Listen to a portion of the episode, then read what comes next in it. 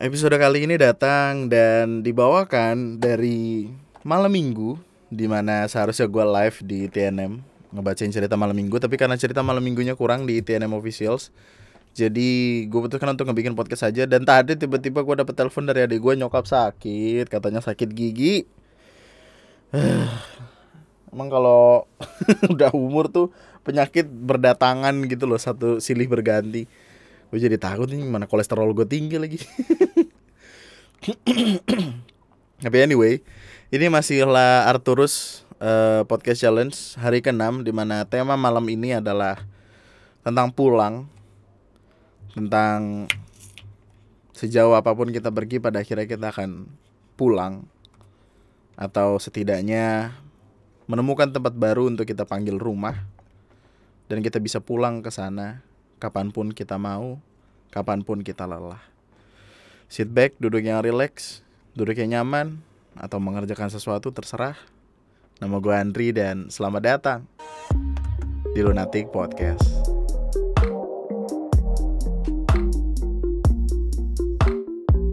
Podcast kali ini disponsori oleh Cik gitu. Minuman yang katanya botol tapi kemasannya kotak goblok. tapi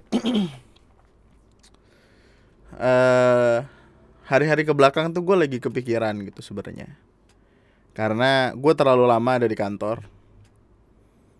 Ke rumah sana ke rumah nyokap juga bisa dihitung pakai jari dalam seminggu berapa kali karena emang sedekat itu gitu. Jadi kayak gue ngerasa dengan gue di sini gue ada di dekat mereka padahal tidak juga gitu.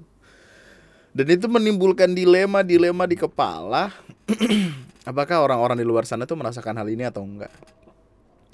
Rasanya kangen buat pulang tapi masih perlu mengejar yang namanya impian gitu. Gua beberapa kali di DM sama orang-orang dari luar negeri sana. Mereka cerita tentang bagaimana keadaan di sana dan sering kali yang gue tanyakan adalah kangen Indonesia enggak gitu. Kangen pulang enggak? Kangen sama Indomie, nasi goreng, rendang, nasi padang, segala macem gak? Dan ya sering kali jawabannya adalah pasti kangen gitu. Cuman di tengah kerinduan itu mereka bilang kayak ada yang harus mereka perjuangkan yaitu kebahagiaan di masa depan nanti uh, sekolahnya adiknya makan apa uang makan orang tuanya keluarganya segala macam kadang tuh orang suka kayak mulut tetangga tau ya kok lu nggak pernah pulang sih? Kok lu nggak pulang-pulang sih? Padahal tetangga nggak tahu strugglingnya kita untuk kerja supaya yang di rumah bisa makan tuh kayak apa sama halnya kayak orang kuliah di luar kota tapi di apa ya diomongin sama tetangga dengan bilang ngapain kuliah jauh-jauh sih? Deket aja biar bisa pulang deket sama keluarga. Ya opportunity-nya ada di sana gitu. Bukankah kita yang menyambangi opportunity? Bukankah pada akhirnya Tuhan bukan hanya memberikan kita uh, tujuan tapi juga jalan gitu tidak yang semerta-merta jatuh dari langit terus kayak wah lu bakal kerja di sini. Nggak juga kan kadang yang dikasih adalah opportunity yang dikasih adalah jalan. Gue punya seorang kawan kawan gue ini dia dedikasinya tinggi sekali untuk sekolah. Ketika gue tanya ke dia pelajaran favoritnya dia apa jawabannya matematika. Kok ya bisa ada orang hidup yang menyukai matematika loh waktu itu gue amazed banget gitu kan dan pada akhirnya dia ngomong sama gue kalau banyak jalan yang bisa terbuka dengan dia belajar matematika banyak hal yang pada akhirnya bisa dia lakukan dalam pekerjaan untuk menyambangi uang-uang yang ada di sana. Terus sekarang dia udah tinggal di Jepang menjadi seorang salah satu orang keren di sana kayaknya gue nggak tahu sih. Dari penglihatan gue ke dia kayak dia keren banget sih. Ya mana mungkin orang Jepang mungkin menganggapnya kayak dia warga biasa. Cuman lebih keren dikit. Apa sih gue ngomong apa nih tapi dia make a lot lot amount of money. Terus gue kadang kaget gitu loh. Kok ada orang bisa bikin duit nyari duit sebanyak itu segampang itu tapi ya tidak begitu gitu kayak ada struggle-nya dulu nih gitu ada prosesnya dulu nih yang dilewatin. Orang juga kalau ngelihat gue tuh kadang enak ya nge YouTube ngomong-ngomong dapat duit. Ya elah struggle-nya bro. Satu tahun dua tahun pertama kayak apa lu mesti tahu dulu dah. Kan kita tidak semuanya punya pikiran karyawan yang telaten terus datang setiap hari berharap buat naik jabatan kan tidak semuanya seperti itu. Ada orang yang pengen what they like kemudian pada akhirnya mereka bertahan hidup dengan itu. Ketika sudah bisa bertahan mereka akan uh, menjadi lebih baik dari bertahan. Apa sih kata kata di atas bertahan tuh? Kayak bertahan hidup kemudian menikmati hidup dan fase-fasenya itu kan sendiri-sendiri tapi sering kali ya yang dikorbankan adalah pulangnya itu loh gue inget sempat ada obrolan di twitter uh, pilihannya gini mau punya suami yang gajinya 20 juta tapi selalu lebih sering di luar kota atau punya suami yang pulang setiap hari tapi gajinya 3 juta. Gua sih kalau jadi cewek gua milih punya dua-duanya ya kan. Yang jauh kan dia nggak bisa nyamperin, men.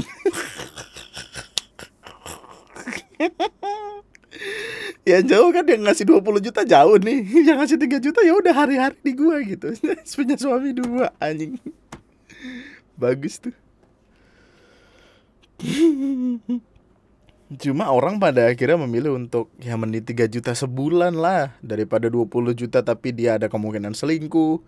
Kita ada kemungkinan tidak dinafkahi la, apa lahir mah ini ya nggak terlalu batin batin nafkah batin anjing gue gara-gara abis lamaran pikiran gue ya belajar tentang nikah segala macem gitu loh.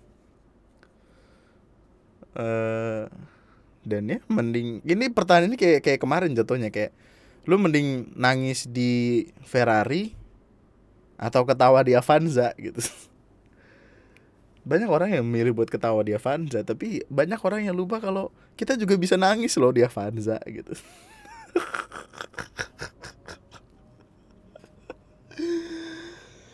tapi aku cinta Avanza. Avanza satu dong ke rumah. Gitu. Gue nggak mau gue punya Ferrari di rumah anjing. Rumah aja belum jadi mau punya Ferrari bangsa lucu-lucu banget tahu asli ada orang tuh. Uh, gua gue baru dapat DM gitu dari orang. Jadi kan kemarin gue nanya tuh di di luar negeri sih kiranya uh, tempat yang bagus apa sih gitu. Kayak ada ada yang reply di Jepang bang di Jepang bagus tapi di Jepang jangan bawa bocah naik apa naik turun tangga mulu gempor ya oke. Okay. terus bilang kayak di Europe bagus bang Europe bla bla bla bla bla bla. Dan itu ngebuka mata gue untuk kayak kayaknya gue setiap pergi keluar sana nantinya akan menemukan teman yang either bisa menemani gue muter-muter atau ya buat tempat ngobrol aja gitu. Senang sekali loh untuk untuk punya teman di mana-mana. Tidak merasa sendirian gitu. Sebelum akhirnya pulang. Dan menikmati semua yang ada menikmati semua perjalanan yang ada untuk kemudian diceritakan sama anak cucu kita di kemudian hari oh iya gue lupa gue lupa kemarin ini ngomongin tulisan gue kemarin uh, yang di Kara tulisan gue gini Dikara. Kamu adalah Dikara yang disajikan dunia. Kilaumu menggoda, pendarmu tak ada dua. Namun apalah daya, yang menikmatimu kebanyakan om-om tua. Wah, Dikara indah atau mulia. Terus yang yang pulang, yang pulang ini rada wadaw ya, tolong pakai headset. Netra kami berbagi pandang, bibir kami berpagutan Tanganku mulai menelusup masuk, perlahan-lahan membuat kusut. Kancingnya pun kulucuti satu persatu. Ah, iya, lupa tutup pintu. Pintu kukunci, Ke hadapan tubuhnya aku kembali. Ia membuka selangkangan. Waktunya untuk bilang, aku pulang. Iya, Ji. Tahu gitu gak gue bacain dari anjing. Gilu banget maksud. Ah, otak gue waktu itu anjing gak ada gak ada obat. Di bawahnya sempet sempet nanya lagi gue kalau pulang versimu ke mana? Ya menurut lo aja nyet gila kali lu. Gua sama gua di tahun 2021 sama gua di tahun 2000 ini berapa sih 2018 oh wow itu adalah entitas yang sangat berbeda loh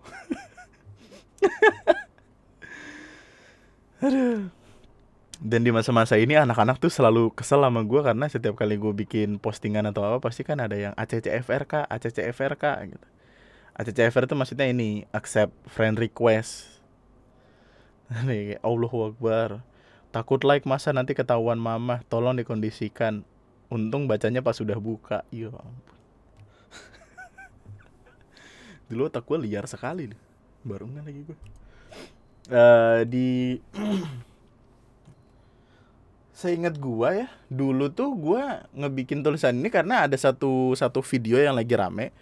Videonya itu berjudul uh, kucing dua tahun apa ya? Kucing hah? Oh kucing minggat tiga hari pulang marah-marah tahu gak sih lu? Ada tahu di YouTube aja asli lucu banget nih lucu banget anjing. Kucing tiga hari minggat pulang marah-marah. Anjing viewsnya 7,5 juta maksud. Ntar dulu, ntar dulu, gue.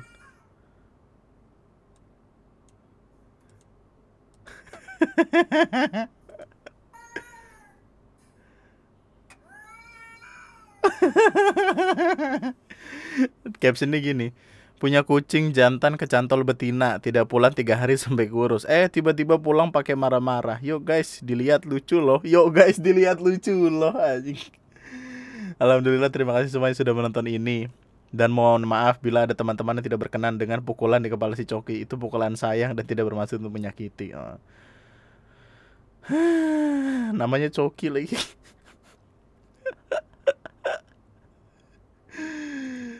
ini lucu karena banyak uh, karena banyak meme atau meme, meme lah, meme yang dibikin kurang lebih dengan dengan judul yang sama kayak contohnya ini. Uh, Kucing tiga hari minggat, pulang-pulang ngajakin join elit global. Kucing nonton Arsenal pulang marah-marah. Kucing tiga hari minggat, pulang-pulang bawa kalung anti corona. Kucing tiga hari minggat, pulang-pulang bawa obat herbal covid. Kucing tiga hari minggat, pulang-pulang minta dana riset. Kucing tiga hari minggat, pulang-pulang bilang covid hoax. Yo. Kucing tiga hari minggat, pulang-pulang mengakui kedaulatan Israel. Astaga. Hmm, kucing minggat tiga hari kucing tiga hari minggat pulang minta dibeliin PS5 astaga viewsnya 7,5 juta men kucing pul kucing tiga hari minggat pulang marah-marah viewsnya 7 juta respect respect.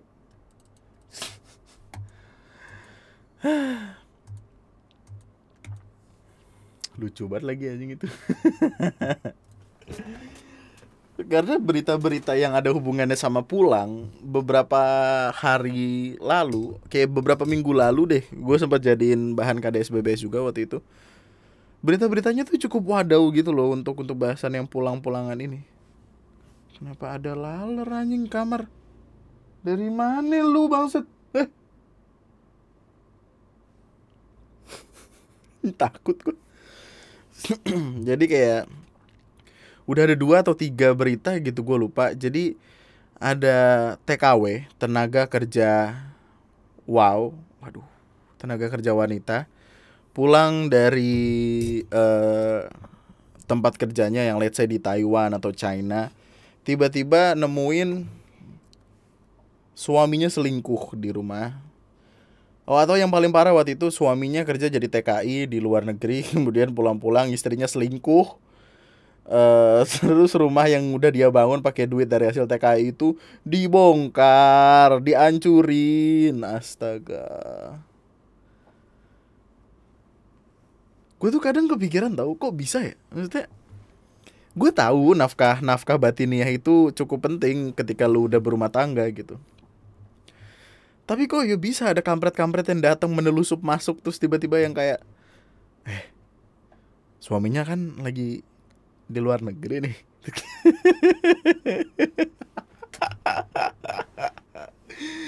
Orang-orang ini oportunis sekali ya berarti. Kayak mereka mereka melihat gerak-gerik dulu nih menunggu apakah suaminya mau pergi ke luar negeri atau enggak menjadi TKI gitu. Tiba-tiba mereka datang terus kayak mbak kan udah lama enggak? Aneh banget anjing udah lama enggak?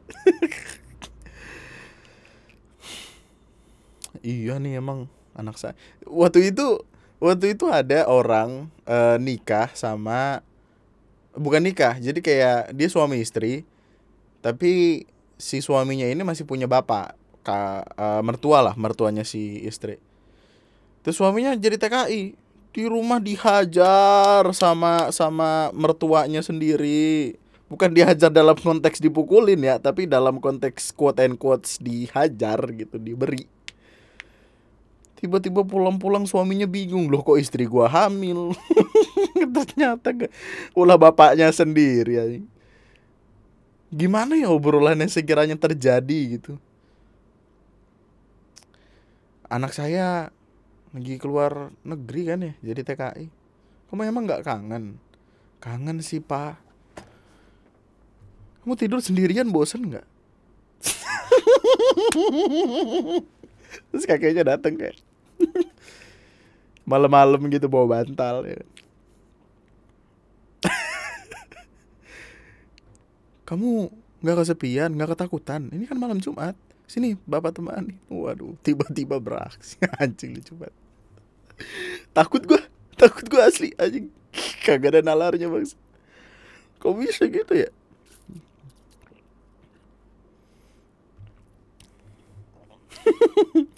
Emang anak saya tuh nggak bisa muasin kamu.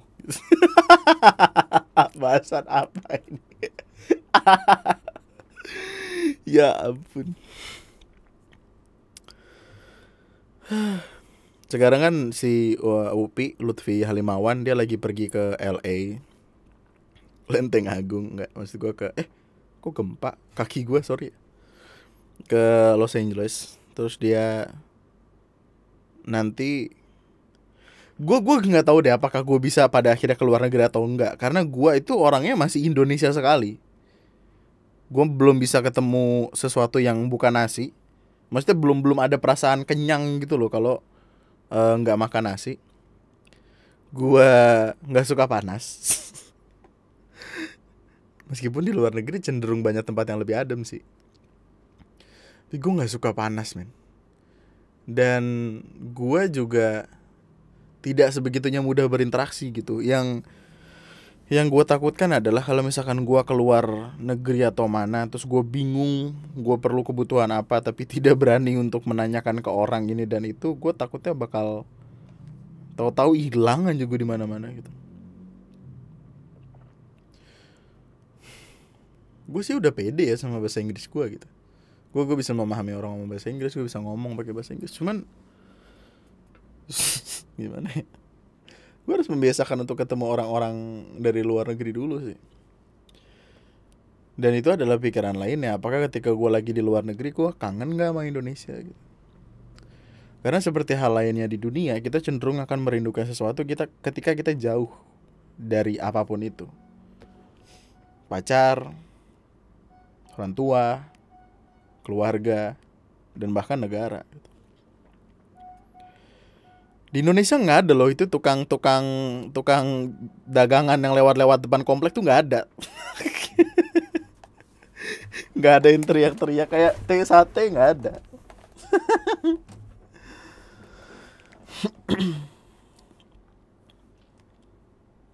gue pernah diceritain temen gue kalau Los Angeles itu eh Los New York apa Los Angeles gitu tempat di Amerika yang katanya tuh ibu kota banget apa yang kota banget gitu tapi banjir uh, terus banyak pencurian atau apa. Sepencurian pencuriannya ya sebanyak begal atau apa pun. Lebih lebih gampang untuk dihindari ketika kita di negara sendiri dan tidak di negara orang gitu paham gak sih? Jadi kayak kalau misalkan gua ada di Amerika kemudian ketakutan yang datang adalah wah di sini banyak copet di sini banyak maling di sini banyak uh, pembunuhan atau apa pun itu rasa ketakutannya itu akan lebih takut ketimbang kita di Indonesia. Karena di Indonesia kita pola pikirnya pola pikir Indonesia aja nih. Kayak maling-maling tuh biasanya keluar jam let's say jam 11 atau jam 3 pagi sampai jam 3 pagi. Di sana kan kita nggak tahu ya.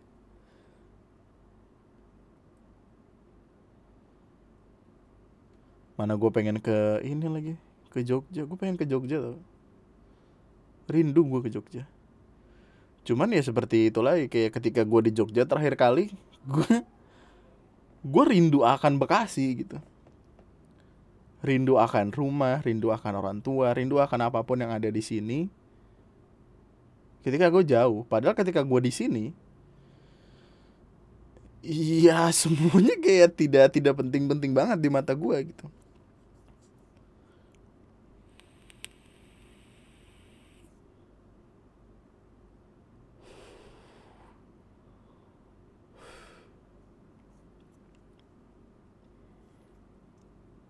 gue masih lah anak mama kayaknya ya. Atau responsibilitas yang justru ngebikin itu. Karena gue satu-satunya laki-laki di keluarga.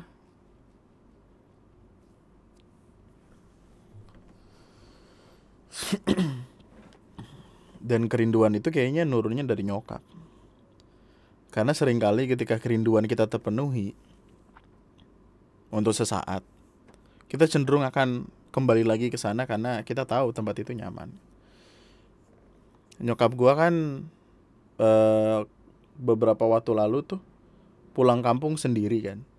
Jadi adik gua, adik gua tinggal sama gua di sini di kontrakan. Terus nyokap tuh selalu ngebawa itu kayak pengen pulang kampung, pengen pulang kampung gitu.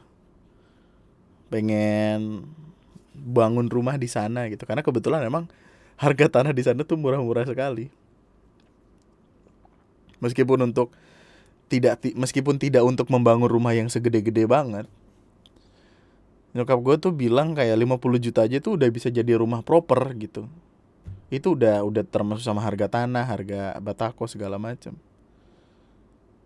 Dan iya biaya hidup di sana juga murah. Makan juga tinggal nanam sendiri di rumah Mboe tuh ada cabe, ada singkong, ada daun singkong. Kalau mau ikan tinggal mancing, kalau mau ayam tinggal motong.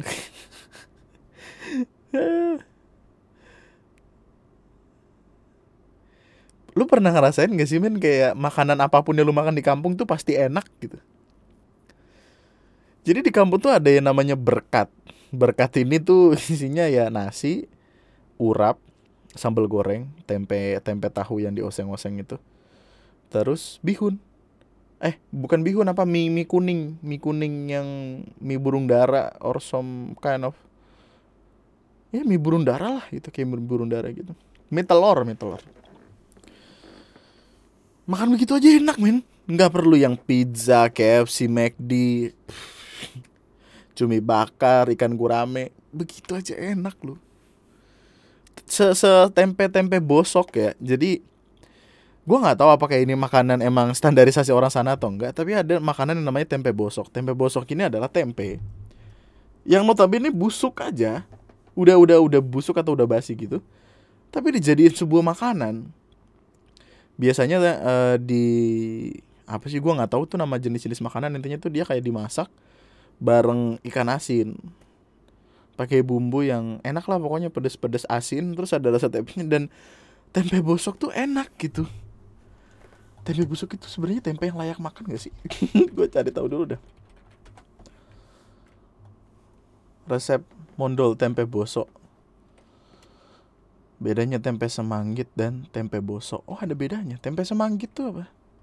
Tempe semangit. Wah semangit kakak. Oh, gitu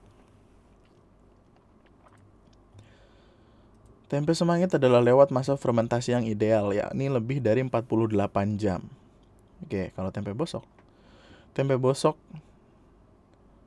jadi, eh jika tadi tempe semangit adalah tempe yang hampir busuk, kalau tempe busuk adalah tempe yang masa fermentasinya terlalu matang, sekitar 72 jam sekitar tem setelah tempe mengalami waktu fermentasi yang pas.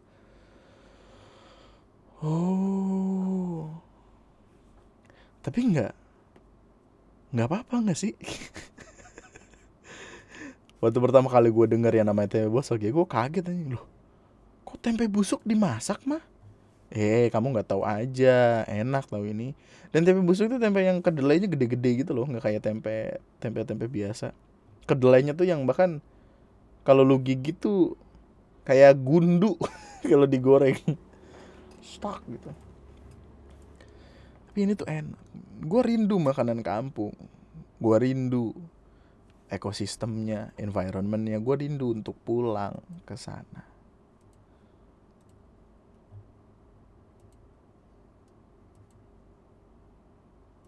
enak nih tempe bosok uh, apalagi yang diulek tau gak sih lu tempe yang diulek sama sambel maksudnya bener-bener masuk ulekan gitu ya terus yang sambelnya tuh yang seger gitu ah pengen coba lu orang-orang yang di luar Jawa gitu coba cari deh men kayak kayak kayak ayam geprek tapi pakai tempe. Sambal tempe ya gak sih? Sambal tempe tapi tempenya tempe busuk gitu loh.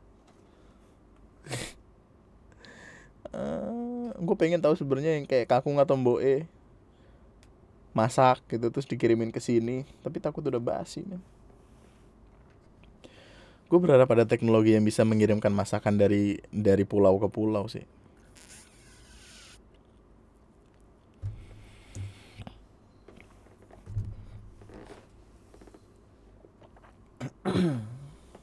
ambil terasi Iya ya, di sana tuh sambal terasi ikan asin aja tuh enak tuh. Kayak makanan santai gitu. Nasi anget, ikan asin, sambal terasi. Di sini tuh rasanya iya enak gitu. Tapi kan yang ngebikin makanan di suatu tempat itu bertambah enak adalah karena tempatnya sendiri itu loh. Di sini tuh gue keluar pintu udah ngelihat rumah lagi di sono. Keluar pintu ngelihatnya buset tanah luas. Kayak teras gitu tanah lapang Iya yeah, di teras gue itu bahkan bisa buat dipakai main futsal aja. teras di kampung. Di kiri kanan kebon. Depan gue emang ada rumah tapi jauh gitu dan rumahnya itu di di pinggir jalan di opposite side of rumah gue. Rumah kakung. Jadi rumah jalan rumah di jalannya cukup lebar gitu.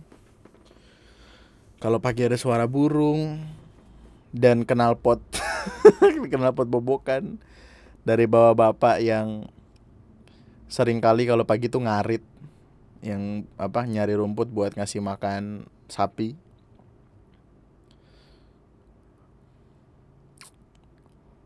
mie ayam. Iya lu gue heran kok. Mie ayam di sana enak banget ya? Apa mungkin karena jarang gitu? Kesukaan gue akan makanan-makanan pedas tuh turunnya dari kakung kan?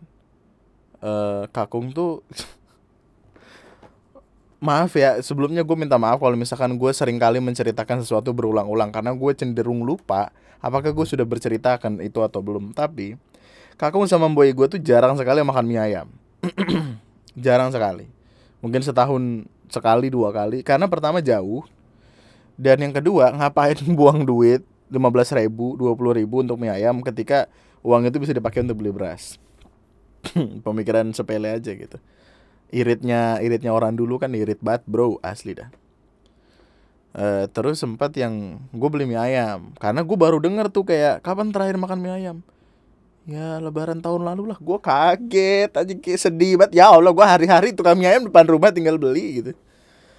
Akhirnya gue ke situ beli cukup banyak. Terus gue makan. Uh, terus karena gue pikir kaku sama mbok nggak suka sambel sambelnya kebuang. Gue taruh di plastik terus plastiknya kebuang gitu. Terus kakung nanya ini sambelin di gitu. sambelnya mana ya dibuang kirain udah tua nggak ada yang boleh makan sambel oh, sembarangan gitu. Terus akhirnya boy ke belakang ngulek sambel sendiri bro. Dan lebih banyak daripada sambel yang dikasih terus dimakan. Ya ampun. Kiaki nenek-nenek respect. Gue pengen banget min bikin podcast sama mereka lu. Tapi mereka tuh cenderung sibuk gitu loh. Masih memiliki kesibukan di tengah-tengah apa-apa yang mereka harusnya nikmati di hari tua Kakung masih pergi ke sawah untuk mengurusi ladang Boe masih ngurusin ternak kayak kambing, sapi, apalagi kan nyokap baru beli sapi tuh. Uh, terus ayam, terus masak, nyuci-nyuci. Dan oportunis sekali gitu. Gua gua rasa oportunisnya gue nurun dari Mbok Eda. Jadi kan di di kampung itu masih masih lah banyak orang yang mempercayai kejawen apa kayak kejawen tuh apa ya? Kepercayaan lah gitu. Gue nggak tahu apakah levelnya sama seperti agama atau tidak. Seperti Islam Kristen gitu-gitu gue nggak tahu tapi kejawen gitu. Dan ada beberapa orang yang membutuhkan itu untuk eh membutuhkan bunga untuk ya ditaruh di rumahnya untuk sebagai seserahan untuk yang sudah apa kayak leluhur leluhurnya gitu lah. Terus ngejual bunga dikasih kembang sama wangi-wangian gitu dijual seribu dua ribu. Kembangnya juga kembang depan rumah men. Kayaknya mereka ngebeli bukan karena mereka nggak bisa bikin tapi lebih ke juga sekaligus menghormati orang yang lebih tua gitu dengan usaha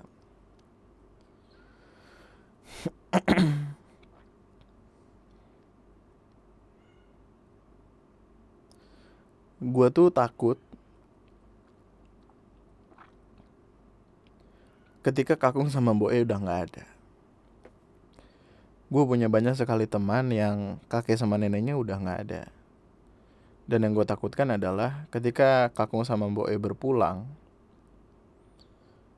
apakah kampung itu pada akhirnya akan sama seperti tempat pulang yang seharusnya gue sambangi gitu apakah kampung masih akan menjadi tempat pulang terbaik setelah kesakitan-kesakitan di Jakarta, di ibu kota, ketika mereka udah nggak ada.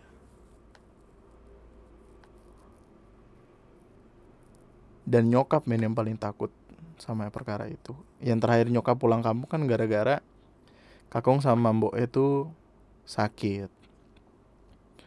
Dan sakitnya itu gue takutnya covid atau apa. Bahkan baru vaksin juga kan vaksinnya tuh baru beberapa bulan lalu lah baru nyampe ke sana vaksinnya dan nyokap tuh kayak di di brainstorming gitu loh kayak sama temennya kalau misalkan kakung sama mbok sakit apa pun yang terjadi pulang takutnya nanti nggak bisa ngeliat untuk terakhir kalinya gitu gitu dan gua rasa itulah alasan utama kenapa nyokap selalu lebih milih untuk daripada ke Bandung, ke Bogor, ke Jogja bahkan mending ke kampung. Karena kadang alasan kita pulang juga adalah untuk ada di masa-masa terakhir orang yang kita sayang gitu untuk ngabisin waktu lebih banyak bersama mereka.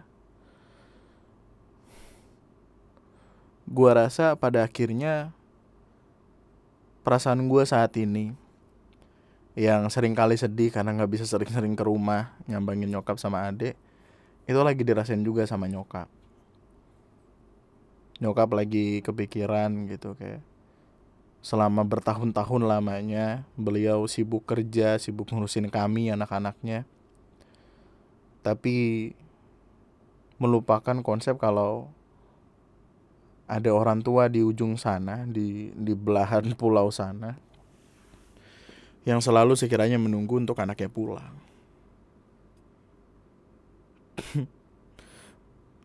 Bahkan ketika gue pulang kampung tuh kakak sama Boy tetap punya sesuatu untuk dilakukan loh. Dan semoga tahun depan gue bisa pulang sih.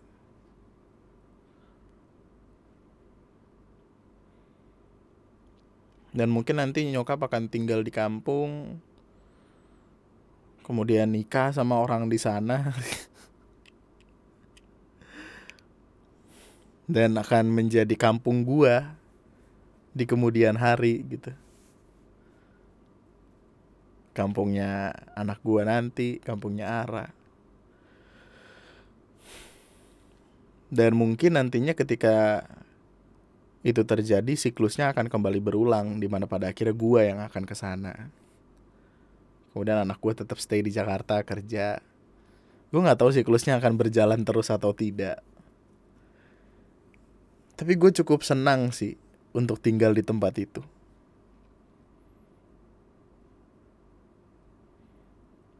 bangun tidur. Selalu bisa bangun pagi I don't know why. Meskipun ada beberapa masa di mana gue bangun pagi ngelakuin sesuatu tidur lagi kan sampai siang. Tapi bangun pagi dengan kondisi yang kayak masih ada kabut-kabutnya gitu. Ada sunrise yang bisa dilihat dari sawah. Bangun dengan suara burung berkicauan selalu ada sapaan di mana pun kita berada. Kita lagi jalan tiba-tiba di klakson le ya lep nanti le gitu. Di lep nanti di.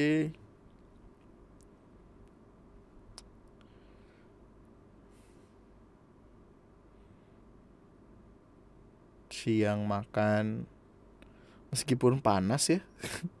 Dan panasnya di kampung kan panasnya panas panas yang sudah dikondisikan oleh banyak pepohonan gitu loh. Jadi panasnya tidak terik yang seterik itu.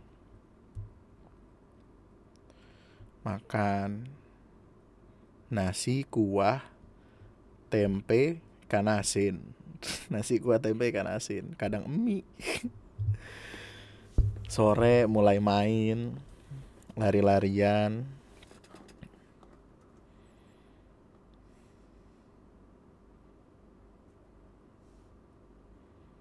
ah rindu sekali rasanya bro? Nyapa tetangga. Eh btw di sana udah ada tukang jualan sosis sosis bakar atau apa gitu sama pop es gitu. Anjing gue pengen buka usaha itu di kampung. Eh ini di di di podcast ini ada yang ngedengerin dan bekerja sebagai supplier gitu. Eh bukan supplier apa? Apa sih namanya? Kalau dari supplier ke ini ah Ara lagi Ara lagi nggak ditelepon sama gue sih apa yang namanya ya? dari supplier ke penerima. Apa sih? Orang yang ngebeli-beli dari supplier itu loh. Gue kayak pengen buka usaha gitu kayak let's say gue dari kampung. Nanam lobak gitu atau apa ya sesuatu yang eksotik gitu. Kayak buah naga mungkin. Kemudian gua pengepul. Eh pengepul terlalu ini gak sih? Kemudian gue jual terus dia ngirim itu ke Jakarta and so on and terus gue punya bisnis gitu at the end of the day. Gue pengen banget punya bisnis sekarang aja gue ada di society di mana orang-orang ini orang-orang gede dan mereka punya vision yang sangat amat luas ke depan sana untuk membuat uang mereka menjadi uang lagi gitu. Gua aduh pengen banget gue sekarang gue gue sekarang nggak cuma pengen buka kontrakan gue juga jadi pengen buka clothingan. Yang mana sangat amat sulit gue rasa ketika pada akhirnya bersaing dengan banyak orang. Gue pengen sekali punya uh, apa namanya? Usaha-usaha yang kayak agen-agen gitu loh men. Jadi kayak lo bisa belanja di toko itu lo bisa beli pulsa lo bisa beli listrik beli gas beli rudal Korea.